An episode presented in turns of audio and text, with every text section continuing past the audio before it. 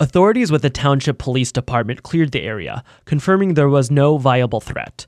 The JCC, which provides recreational and social services to the Metro Detroit Jewish community, is also the home to about 200 high school students who attend the Frankel Jewish Academy. Kobe Gutkovich is the owner of a Judaica store located within the center.